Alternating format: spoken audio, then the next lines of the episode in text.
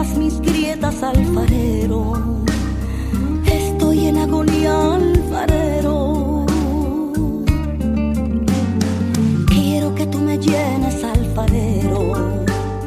Quiero que tú me cambies. Bienvenidos. Aquí comienza Líderes en la mesa del alfarero. Líderes en la mesa del alfarero.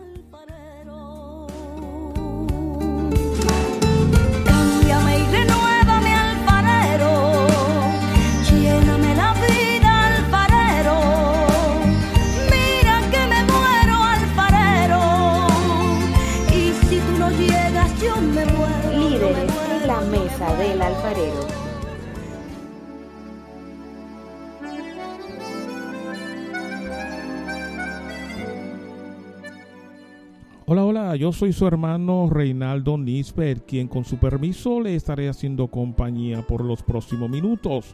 Este es su programa Hasta que el día sea perfecto y esto siempre por Tierra de Milagros Radio. Estamos altamente agradecidos en primer lugar con Dios por el querer confiar en nosotros, por el querer depositar este compromiso que ya se lo he dicho otras tantas veces a ustedes, como también se lo he dicho a Dios es un compromiso de valor, es un compromiso que pesa y que nosotros queremos hacer un programa como ya lo he testificado otras veces, un programa espiritual que responda a las necesidades espirituales que usted puede tener, que yo sea un canal que Dios utilice como para boca de Dios, voz de Dios, para llegar a su corazón. Pero también, y esto no lo dejo de entender, que usted exige, que usted demanda y que usted reclama un programa altamente profesional. Y eso es lo que nos hace muchas veces desvelarnos, eso es lo que nos hace muchas veces tener que estar estudiando horas muertas, eso es lo que nos hace a nosotros tener que estar siempre investigando, porque usted así lo exige, porque así usted lo demanda. Este es su programa hasta que el día sea perfecto, específicamente dentro de este su congreso, líderes en la mesa del alfarero.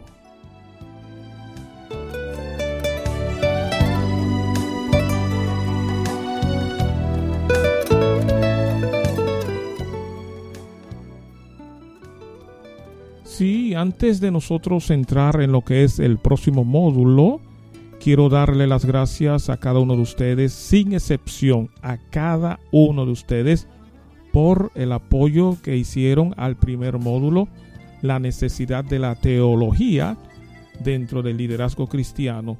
Nosotros teníamos la participación de pastores, teníamos la participación de teólogos, teníamos la participación de estudiantes de teología, teníamos la participación de hermanos de Puerto Rico, hermanos de la República Dominicana y de muchos otros audios de personas con quien nosotros en algún momento nos comunicamos y le pedimos permiso para utilizar su saber, para utilizar su conocimiento y que nos enseñen a nosotros un poquitico más acerca del mundo de la teología. Todo esto nos ayudó a nosotros a poder matrimoniar ese líder que tenía cierto distanciamiento, que tenía ciertas reservas contra la teología, bueno, pues hoy, si lo vemos, andan juntito de las manos. Y esto gracias a Dios, porque nos ayudó. Gracias a usted también por su apoyo, gracias a usted por su demanda, por sus exigencias.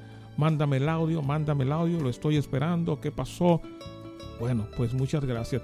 Tenemos el deseo que también este próximo módulo que usted estará empezando ya, pues que le sea de tantas bendiciones como lo fue el que acaba de pasar.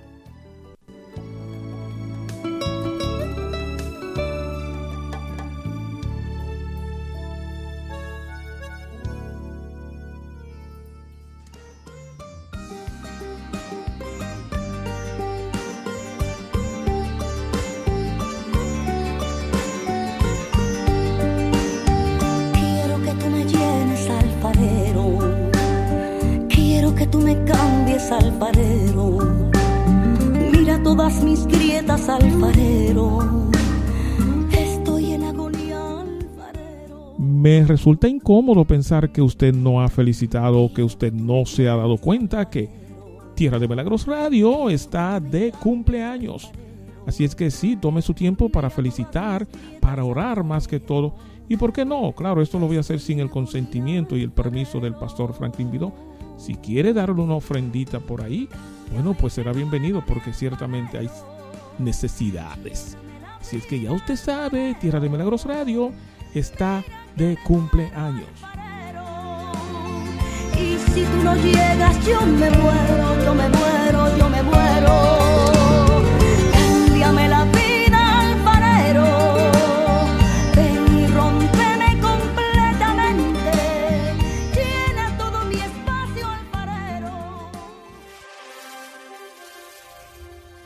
Ministerio Radial, hasta que el día sea perfecto, felicita al pastor Franklin Vidó junto a su familia, congregación y todo el cuerpo ejecutivo y de programadores que con su dedicación nos han bendecido con una programación radial que responde a muchas de nuestras necesidades espirituales y seculares. Sigan conectados con Dios para poder seguir conectados con nosotros. Felicidades en su primer año de vida. A Tierra de Milagros. Tierra de Milagros Radio.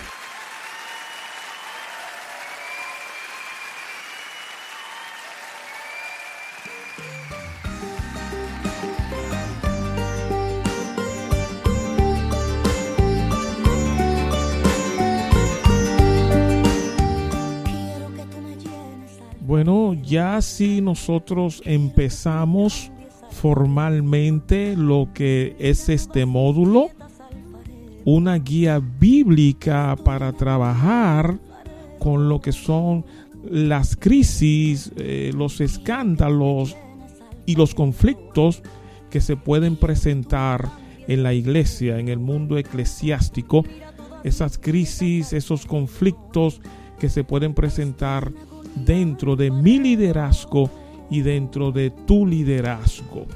Nosotros vamos a hacerles saber que hoy simplemente presentamos la introducción, pero le hacemos una calurosa y formal invitación para que el próximo sábado usted esté ahí escuchando. Nos resultará imposible trabajarlo todo, es imposible, pero con la ayuda de Dios, lo que yo sé, lo que saben los invitados y lo que usted sabe, si lo unimos, yo creo que salimos líderes fuertes, líderes maduros, líderes que pueden tener un mayor alcance y ese siempre ha sido nuestro objetivo como representante ¿no? del Señor aquí en la tierra. Quiero que tú me cambies, alfarero. Mira todas mis grietas, alfarero. Estoy en agonía, alfarero.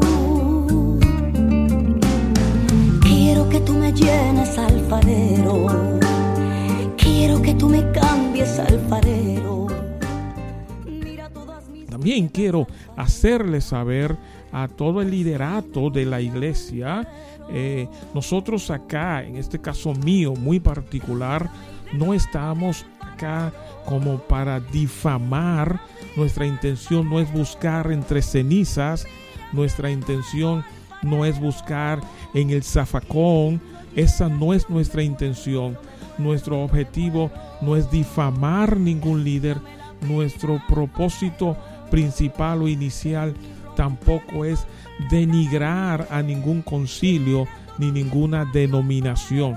Así es que usted como líder siéntese, por decirlo así, a la mesa, tranquilo, conforme, coma lo que se le va a llevar a, a su mesa, tranquilo, porque nosotros no tenemos la mínima intención de maltratarlo.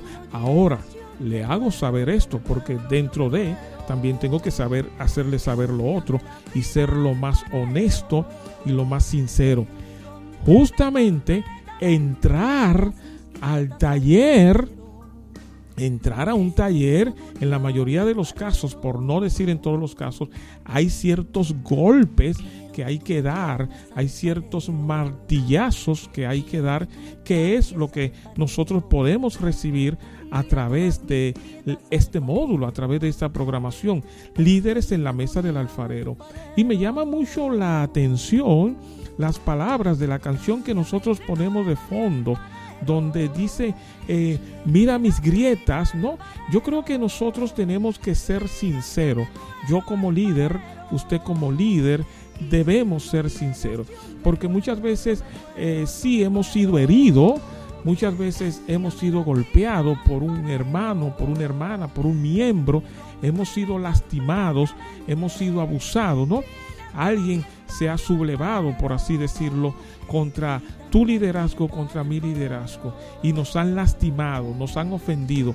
Y hemos creído que nosotros no nos merecíamos tal comportamiento. Y han agrietado, ¿verdad? Nuestro tarro, por así decirlo. Nos han agrietado, nos han lastimado. La vasija la han dejado caer. Eso es cierto. Y eso nosotros lo vamos a tratar ampliamente a partir del sábado que viene, si así Dios lo permite. Pero, pero, a todo esto que yo acabo de decir, digo un pero. ¿No cree usted que así como a usted lo han lastimado, que así como alguien lo ha herido, que así como alguien lo ha dejado caer, ¿no cree usted que también dentro de su posición, dentro de su postura, dentro de su hablar, dentro de su gestionar como líder, ¿no cree usted que también usted ha ofendido a alguien? ¿No cree usted que también usted ha dejado caer a alguien? ¿No cree usted que por su comportamiento, por su accionar, también ha lacerado a alguien? Yo creo que sí. Yo creo que uno y otro en algún momento hemos lastimado y nos han lastimado. Entonces eso es lo que nosotros perseguimos acá, descubrir la lastimadura, descubrir nuestro liderazgo, si nuestra forma de ser está haciendo bien, si nuestra forma de, gobernar, y esto lo decimos entre comillas, eh, que quizá no sea la expresión más correcta, pero la utilizo, eh, debemos examinar esto. Entonces, ah, dentro de nuestro Congreso, si vamos a ser lastimados, si vamos a ser heridos. Quítese usted eh, la capa de que a mí me han herido, de que a mí me han lastimado, pero también exprésese, también yo he lastimado. Usted ha entendido que hay que pedirle perdón, pero también usted debe entender que usted también ofendió a otros. Entonces, una guía bíblica para trabajar con las crisis, con los escándalos, con los conflictos dentro del mundo eclesiástico, eso es lo que persigue. Vamos a descubrir qué origina una crisis, por qué se originan las crisis, cuáles son las consecuencias que puede traer una crisis, un conflicto, cuáles son también eh, las herramientas que nosotros podemos utilizar para poder trabajar cuando se nos presenta una crisis, cuando hay alguien agrietado, cuáles son los elementos eh, para llevarlo ¿no? A, a, esa sala de operación, por así decirlo, para llevarlo al taller para que ese alfarero lo trabaje. Quizás tú y yo somos muy toscos y podemos en vez de bien hacer mal a ese trabajo que solamente lo puede hacer y lo puede restaurar y hacerlo mejor que antes el alfarero. Así es que queda esto como advertencia de que dentro de este Congreso no buscamos buscar entre ceniza, no tenemos la intención de buscar en el zafacón, pero, pero, pero y pero, si usted y yo podemos ser lastimados. Nosotros no tenemos bandera a favor de ningún concilio, no tenemos bandera a favor de ningún líder. Nosotros vamos a exponer lo que dice Dios y esto, y esto me va a afectar a mí. Si tú no llegas, yo me muero, yo me muero, yo me muero.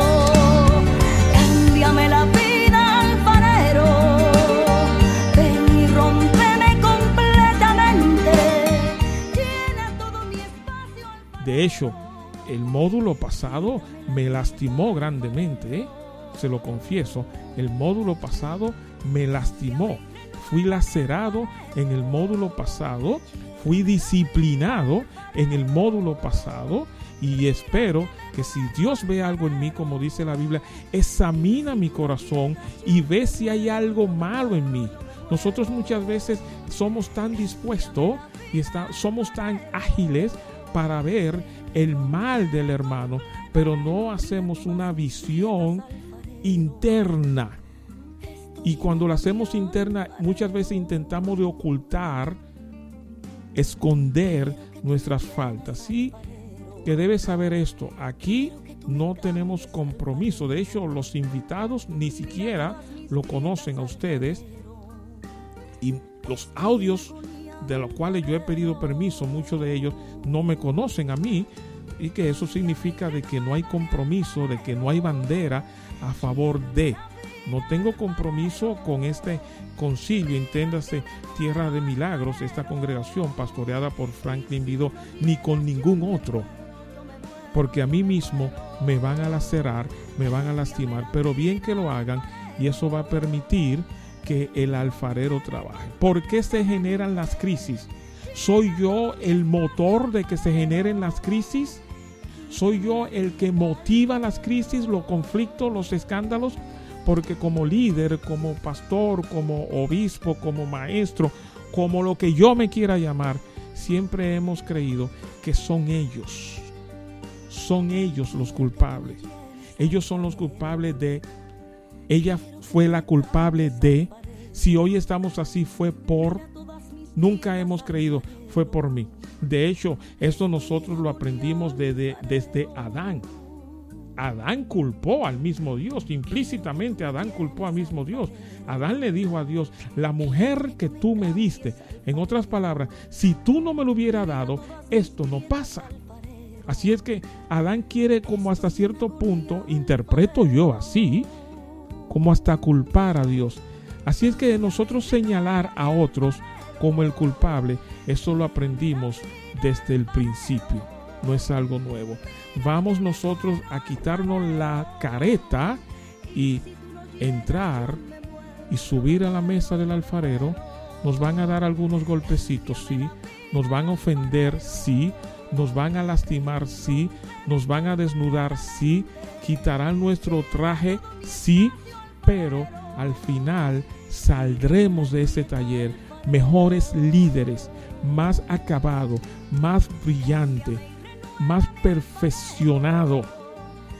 Como dice la Biblia, el que empezó la buena obra la va a terminar y seremos como ese varón perfecto. Claro, esto es en el Señor. Debemos reconocer, debemos de en este Congreso de no estar culpando y esto nos hará mejores líderes, mejor representante. Muchas veces desde el púlpito acusamos, tenemos el dedo acusador, el dedo acusador, que ustedes, que ustedes, que son ustedes los culpables. Pero ¿te has puesto a pensar qué piensa Dios de tu liderazgo? ¿Qué piensa Dios de mi liderazgo? ¿Qué opinión le merece a Dios mi forma de yo administrar lo que Él me dio? Ya Jesús se lo dijo a Pedro y creo como que Jesús también me lo dice a mí, te lo dice a ti. Apacienta mis ovejas, no te hagas dueño de ella, no te apropie de ella, son mías. Tú eres, yo soy un mayordomo no más de ahí. Y por cierto, ni siquiera del bueno soy yo. Con faltas, con debilidades, con reclamos.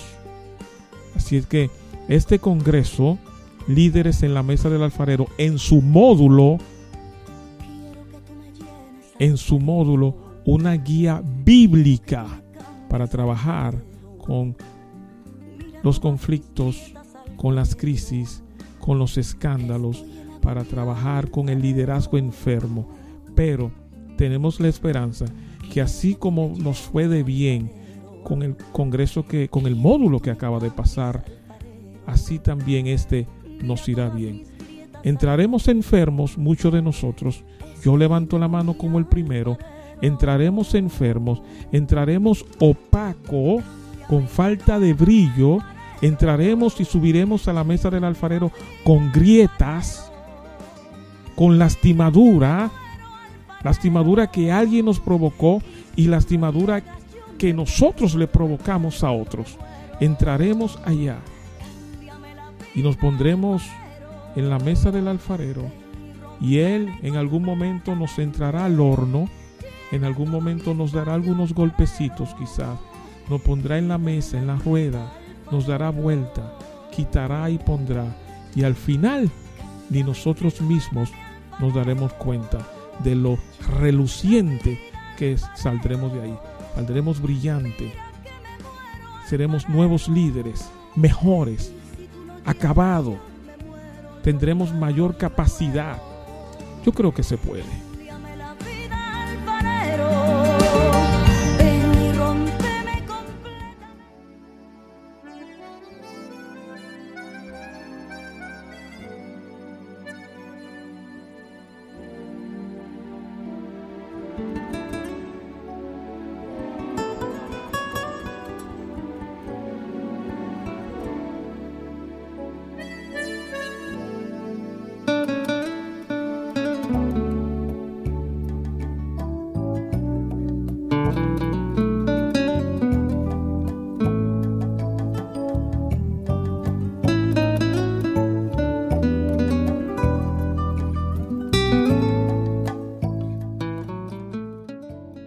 ¿Cómo manejó la iglesia primitiva sus crisis internas?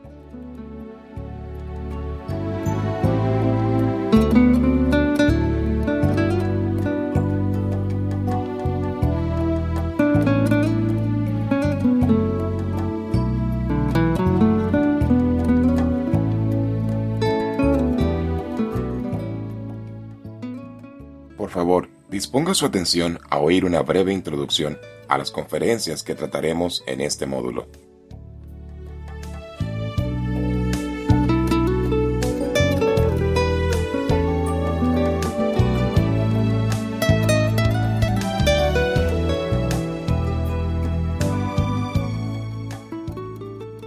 Cuatro principios para resolver conflictos en la iglesia. Con el propósito, hermanos, de que sepamos cómo enfrentar de una manera bíblica situaciones conflictivas en medio de la congregación, que nos ayuden sin duda a proteger el testimonio, a proteger el testimonio de la iglesia. Y yo creo que eso revelaría el corazón pastoral de Pablo. La, una de las funciones del pastor es cuidar que cosas que realmente pertenecen a la familia de Dios no tienen por qué ir más allá de la familia de Dios porque pudiera hacer daño no solamente al pecador, sino también a aquellos que no conocen al Señor o a otras congregaciones. Y quizás por eso Pablo está identificando a esta persona como si alguno ha causado tristeza, por ese alguno es alguien en particular, como vamos a estar viendo. ¿Cómo manejó la iglesia primitiva sus crisis internas? Entre sus líderes no tenían la capacidad intelectual ni existían los niveles educativos para ser atractivo. Sin embargo, con la dirección del Espíritu Santo y el poder del Espíritu Santo, marcaron toda una época que ha trascendido y catapultó esa iglesia como el modelo eterno para la iglesia de Cristo. No lo perdonó y sencillamente ha pasado el tiempo. Hay hermanos de la iglesia que han pecado el uno contra el otro y permanecen distanciados. Hermanos, eso no puede seguir. Eso no puede prolongarse indefinidamente. Eso ofende a Dios. Eso tiene que ser sacado al frente, expuesto, sanado y perdonado y restablecido para la gloria de Dios. Por eso dice la palabra, seguid obedeced a vuestros pastores en el Señor. Lo dice claro, en el Señor. Si el líder, el pastor o cualquier otro tipo de líder en otra área, lo que está proponiendo está contrario a la Biblia, pues la Biblia no nos exige a nosotros que le obedezcamos y que le sigamos. Es en el Señor. Por eso, primer punto de un liderazgo enfermo es alguien que está poniéndose él como el ente a seguir, como el, como el ente a obedecer, incluso por encima del mismo Dios. Segundo punto de un liderazgo enfermizo es que este líder... La primera crisis que está en el libro de los Hechos, capítulo 6. Dice la palabra del Señor desde el versículo 1. Esta porción trata de problemas que ve en la iglesia de Corintios. Obviamente eh, eran los, los síntomas de la carnalidad, ¿no recuerdas? Y uno de ellos era que había pleitos entre ellos, ¿no? Y no solo pleitos, había hasta demandas, estaban demandando unos a otros. Síntomas de un liderazgo enfermo. La enfermedad de ser indispensable en el liderazgo. Él dice, yo he escrito a la iglesia, dice el apóstol Juan, pero Diótrefes, al cual le gusta tener el primer lugar entre ellos, no nos recibe. Una primera característica de él era tener el primer lugar, algo que Jesús reprendió a los fariseos, que quería ser el primero que lo llamen Señor. El modelo deficiente de la iglesia del último siglo. Un conflicto dentro de la iglesia. Nada humano es perfecto y pronto hubo problemas en la nueva comunidad de fe. Si alguien te golpea en una mejilla, dale la otra. Así reza el Evangelio, pero parece que eso no fue lo que ocurrió el domingo en la iglesia del Santo Sepulcro en Jerusalén. Por eso el apóstol Pablo presenta en estos versículos cómo deben resolverse los pleitos, cómo deben resolverse los conflictos en la iglesia. La pertinencia de estos temas, porque podemos pensar que al estudiar esto era un asunto del primer siglo nada más y allí quedaba y no, eh, no tenía que ver con trascender el tiempo, ¿cierto? Y llegar hasta nuestro, nuestra época.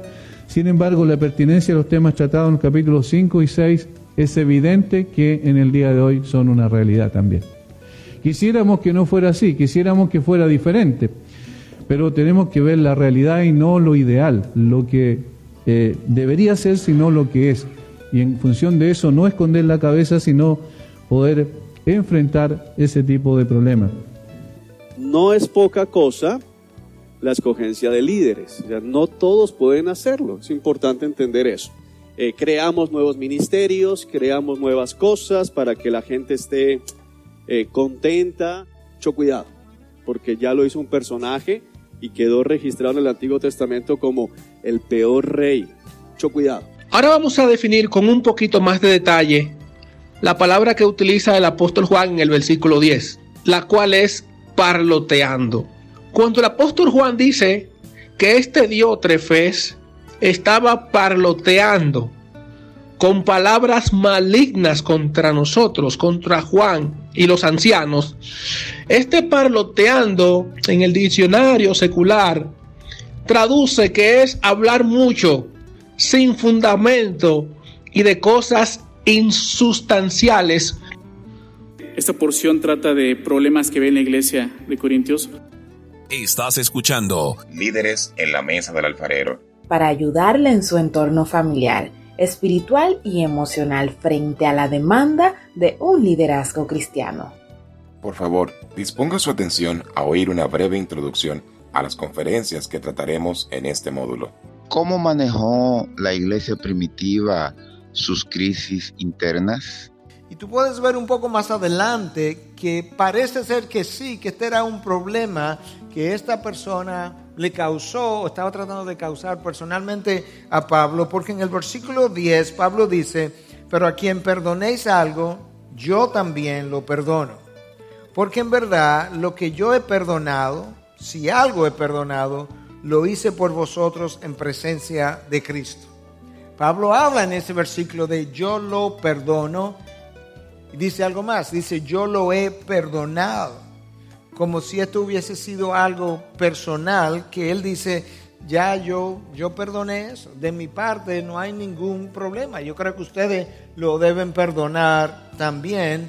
Y ahí tú puedes ver nuevamente la intención de Pablo de echarle agua al fuego y de poder bajar la intensidad del fuego. Eso era lo primero, la falta de conformidad al carácter de Cristo.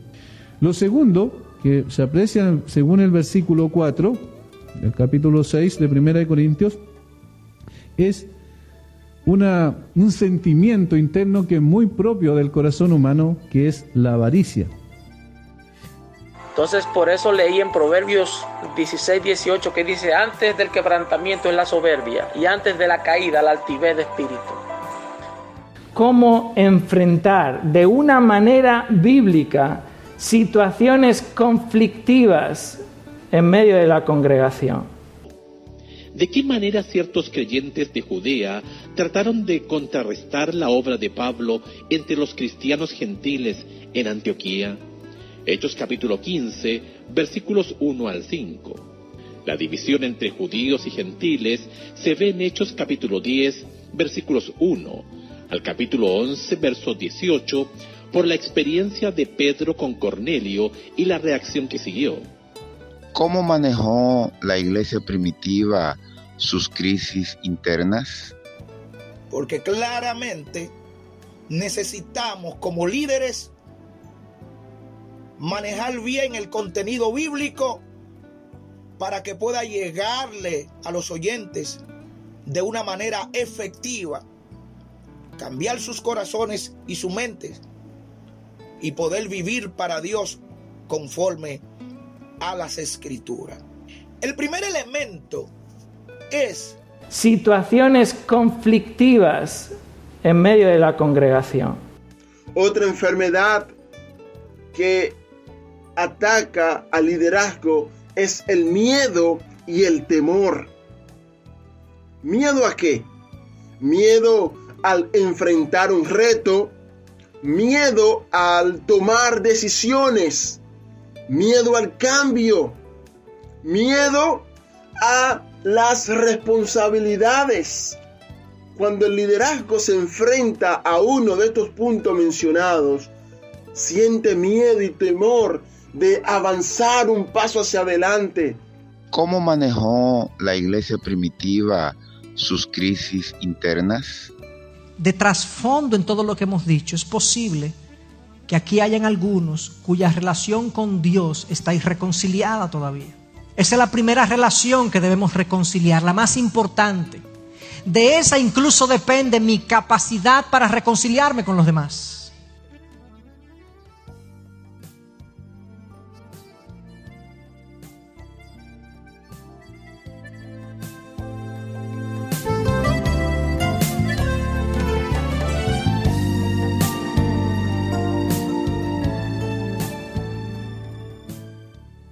Yo sé que de una manera o de la otra nosotros en algún momento hemos vivido eso o hemos oído a otros que lo han vivido.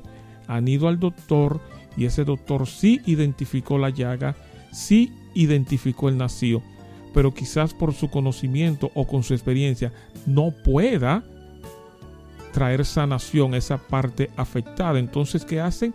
Nos sugieren ir al consultorio de al lado. Eso es lo que yo estoy haciendo. No es tan solamente identificar dónde está la parte débil de tu liderazgo o de mi liderazgo, sino buscar quién nos puede ayudar a través, entiéndase, de esa guía bíblica que nos va a ayudar a debilitar las partes que están quizá muy fuertes o fortalecer las partes que están muy débiles. Entiéndase esto.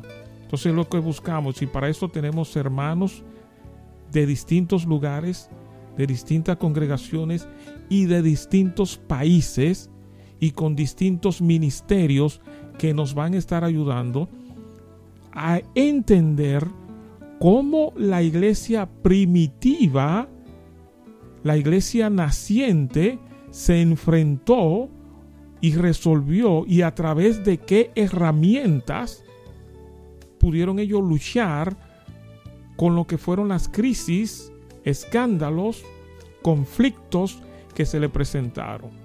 Y eso nosotros lo podemos encontrar tanto en el Nuevo Testamento, con el liderazgo naciente, como también en el liderazgo del Viejo Testamento, interprétese Moisés, interprétese también Nemía, Esdras y otros tantos líderes que tuvieron crisis en su momento. Y recuerde esto, y es bueno que lo sepamos, la crisis o los conflictos de la iglesia tienen dos tipos de, de, de nacimiento, por así decirlo.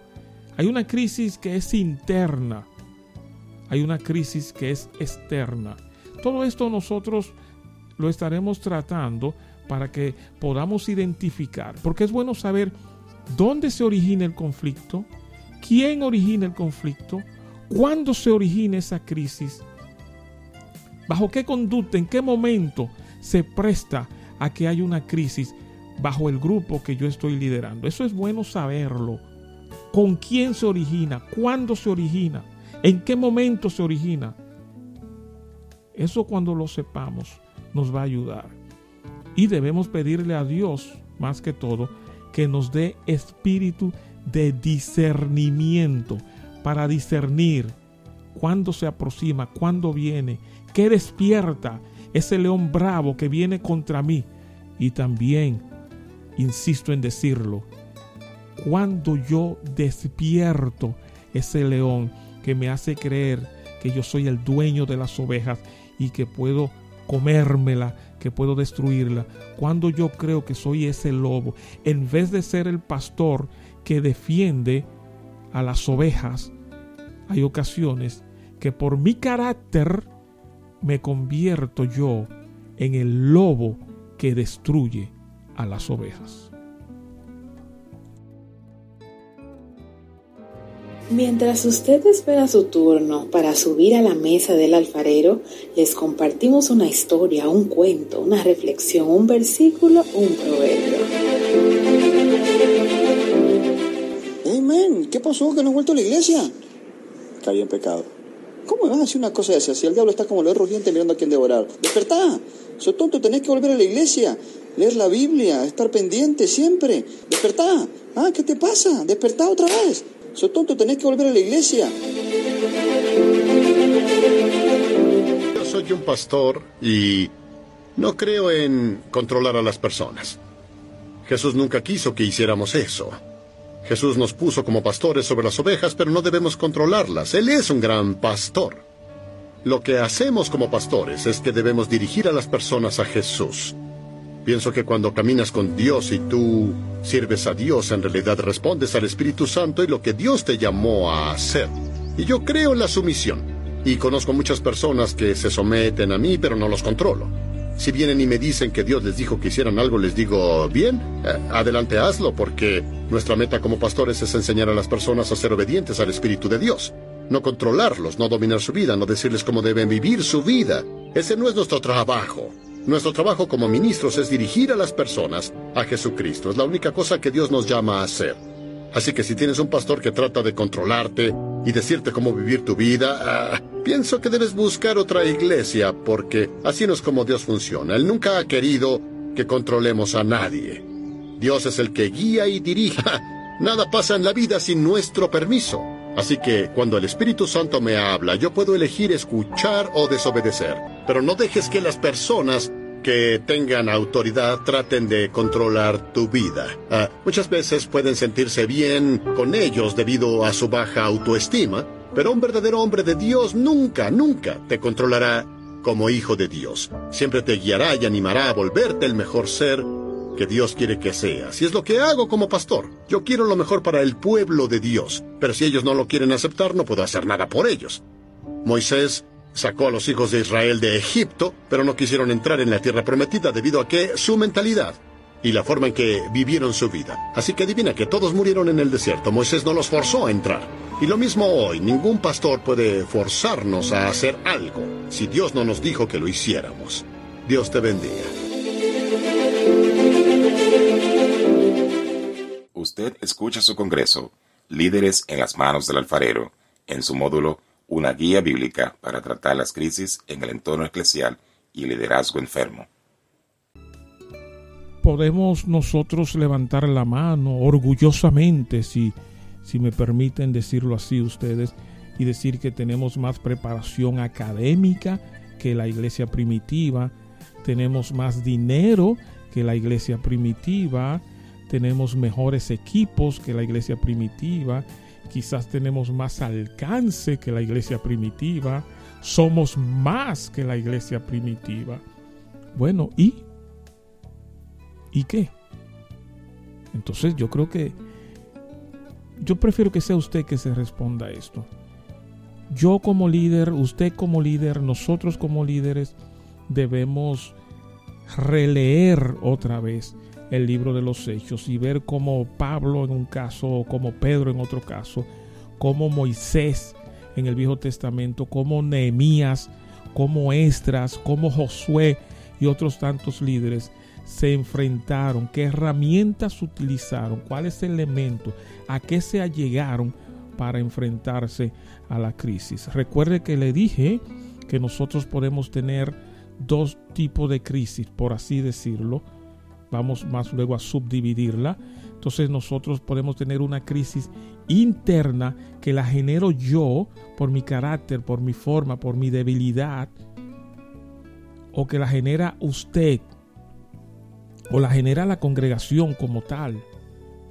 Pero también tenemos una, una crisis externa, se genera fuera ya de la iglesia de la iglesia local, de la iglesia como tal se genera. Entonces tenemos esos dos tipos de crisis, pero podemos seguir ya subdividiendo esta crisis y tenemos crisis de, tipo eh, interpersonal.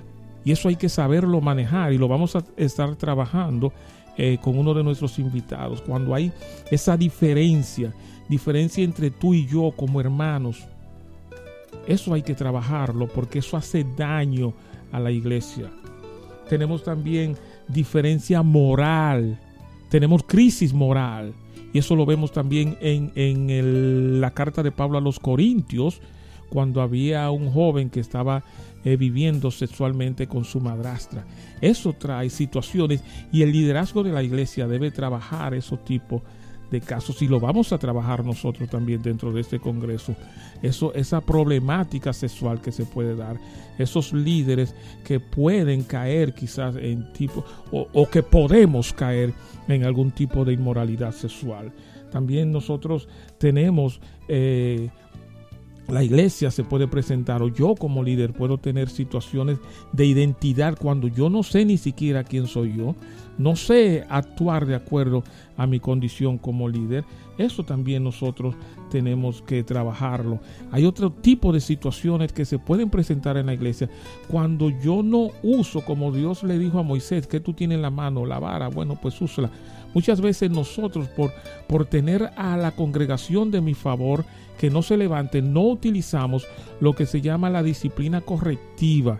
Y ese trabajo también nosotros lo vamos a exponer, la disciplina correctiva. Si vamos a trabajar ampliamente eso, porque por no querer lastimar, por no querer ofender, que no se me vaya de la iglesia, entonces no utilizamos esa disciplina correctiva. Y eso puede traerme problema a mí, no tanto con lo que es la congregación, sino ya propiamente con Dios. Señores, permítanme decirlo, eh, este tema que tiene que ver con la disciplina y el tema que ya más luego yo estaré exponiendo, no lo que es, eh, porque yo tengo invitados, pero también yo tengo mi participación ya personal como tal, a una guía bíblica para trabajar con las crisis y escándalos. Yo he hecho mi trabajo en el Señor. Yo tengo esto hace más de 20 años. Sí, trabajado, hecho pero nunca lo había expuesto, nunca lo había trabajado hasta ahora. Y recuerdo que en una ocasión, que ella debe estar oyéndome, eh, esa es mi tía eh, eh, Mercedes Faulkner, ella me dijo una vez que ella estaba por estas tierras, cuando yo le enseñé parte de mi trabajo, me dijo, muchacho, pero ¿y qué es lo que tú tienes? ¿Por qué tú tienes eso engavetado? ¿Por qué tú tienes eso guardado? Saca eso a la luz. Yo le enseñé, mire, le fui enseñando razones por las cuales se pueden crear eh, eh, problemas en la iglesia, eh, problemas, conflictos ya entre el mismo liderazgo. Todo eso yo se lo enseñé y lo tengo trabajado. Claro, no lo podré exponer con todo lujo de detalle, pero ella me decía, hoy tú tienes fuerza, tú puedes hacerlo, mañana tus rodillas no te van a ayudar, mañana tus ojos, tu visión no te va a ayudar, mañana tú querrás hacerlo, pero no podrás, la fuerza. Intenciones hay, pero ya la fuerza están debilitándose, ya la noche te está llegando. Saca eso a la luz, saca eso a la luz. ¿Por qué tú tienes eso engavetado? Le digo que yo tengo con estos estudios más de 20 años y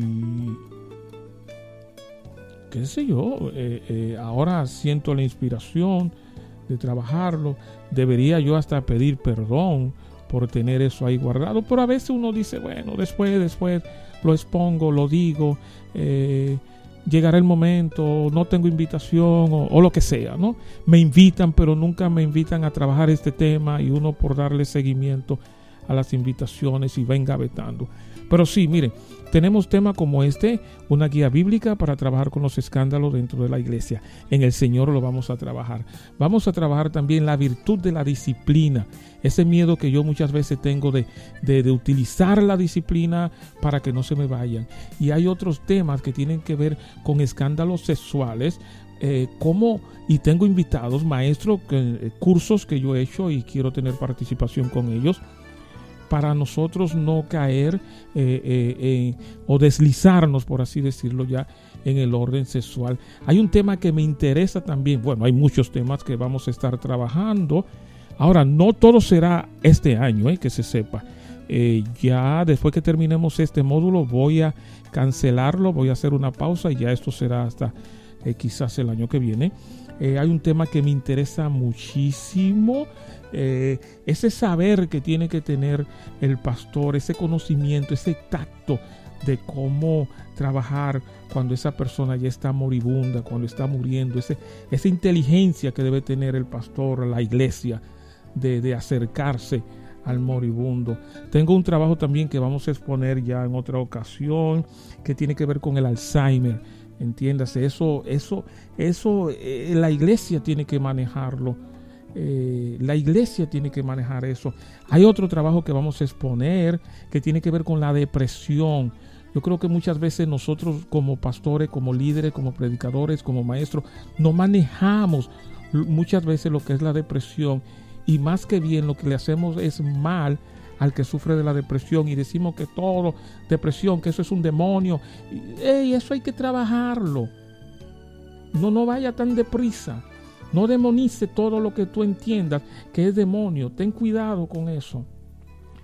Hay otro tema que nosotros vamos a tratar que tiene que ver con las violaciones sexuales. El liderazgo de la iglesia tiene de una manera u otra que trabajar esto. Porque estamos en la tierra, señores. Estamos aquí. No nos hemos ido al cielo. El Señor no ha venido por nosotros. Y dentro y la iglesia, sí, la iglesia es un refugio, pero dentro de ese refugio hay personas heridas, hay personas lastimadas, hay personas laceradas.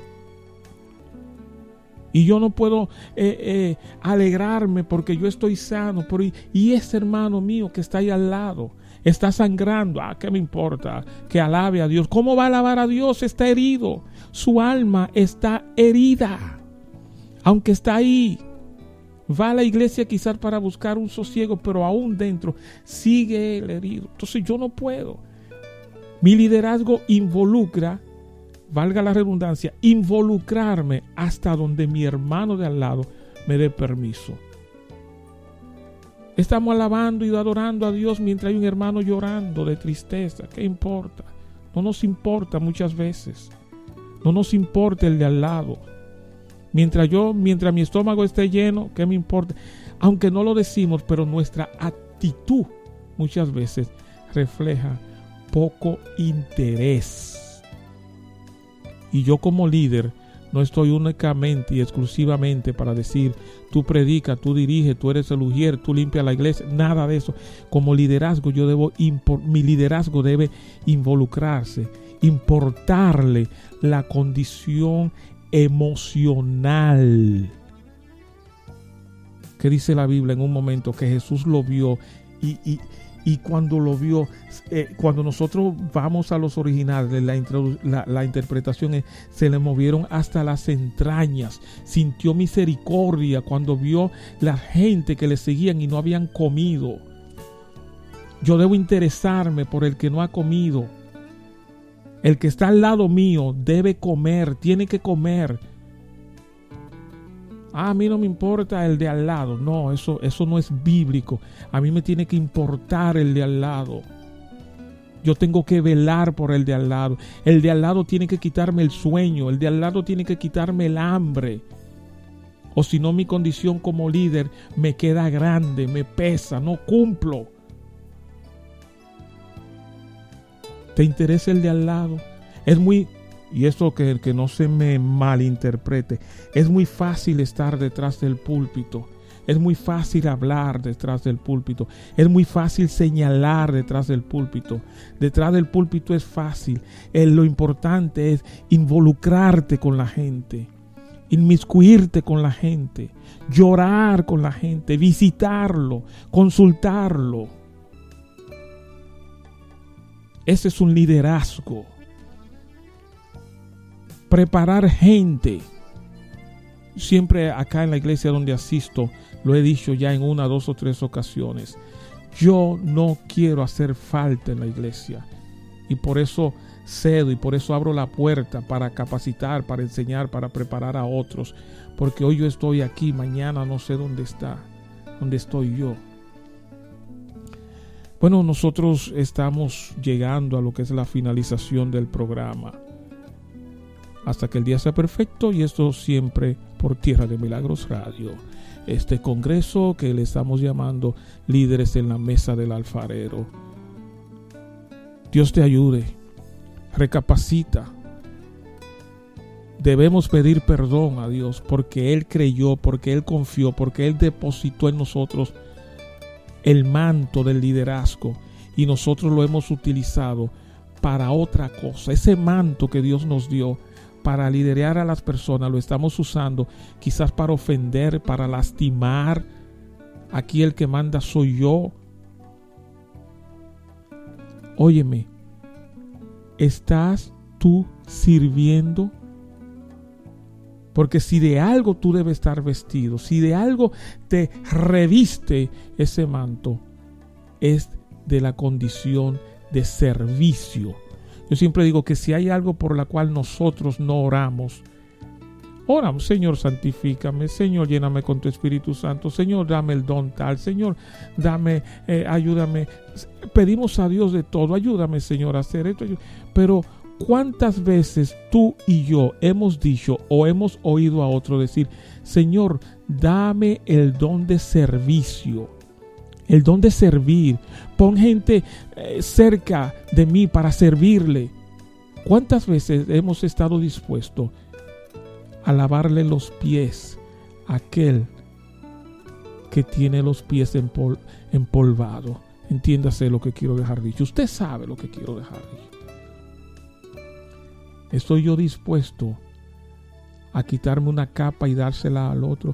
¿Estoy yo dispuesto a caminar una milla más de lo que ese hermano me pidió? Yo no digo que lo voy a hacer siempre, no digo que lo haré siempre, no digo tampoco que usted lo tiene que hacer siempre. Tampoco digo esto como para que me elogien, para que me aplaudan. Y Dios sabe que no, lo digo porque se presta al momento. Yo recuerdo en una ocasión, yo en el vehículo de mi esposa llevaba a una hermana a su casa y llegamos a un lugar donde realmente estaba un charco grande de agua sucia, agua negra. Y no había qué manera de cruzar al otro lado sin pasar por ahí. Ella me dijo, ay hermano, ahora usted va a tener que meter su carro en esa agua sucia. Y yo, hermana, ¿y cómo le demuestro que yo la amo? ¿Cómo le demuestro a usted que el amor de Dios en mí hacia usted está ahí? ¿Cómo le demuestro yo a usted que usted a mí me interesa? Le digo, demóntese de mi carro porque yo no voy a entrar mi carro en agua sucia. No sé si me doy a entender. Yo no estoy diciendo que lo haré siempre. No estoy diciendo que lo haga usted. No estoy diciendo que yo soy más que usted. No. El amor se demuestra en la necesidad. ¿Cómo voy yo a dejar a la hermana? hermana, hasta aquí yo no puedo llegar porque se me ensucia el carro, usted sabe que me cobran mucho. ¡Ey! ¡Ey! Por eso yo siempre he dicho, hasta Satanás dice que me ama. Hasta el diablo dice que te ama. ¿Cómo demostramos nosotros como líder amor? Simplemente queremos que nos sirvan a nosotros. Pero estamos nosotros en condición de vaciar nuestra nevera. Estamos nosotros en condición de vaciar nuestro closet. Estamos nosotros en condición de decir, hermana, yo la llevo. Hermano, yo lo llevo. Hermano, venga a mi casa hoy a comer. Bueno. Líderes en la mesa del alfarero está ya en lo que es la conclusión de su programación. Será entonces hasta el próximo sábado cuando nuevamente estaremos acá con uno de nuestros invitados o yo exponiendo, pero venga con lápiz y papel y con su Biblia. Pasen todos ustedes muy buenas noches si están escuchando este programa hoy sábado. Buenas tardes también para los que estarán escuchando el programa mañana, si así Dios lo permite.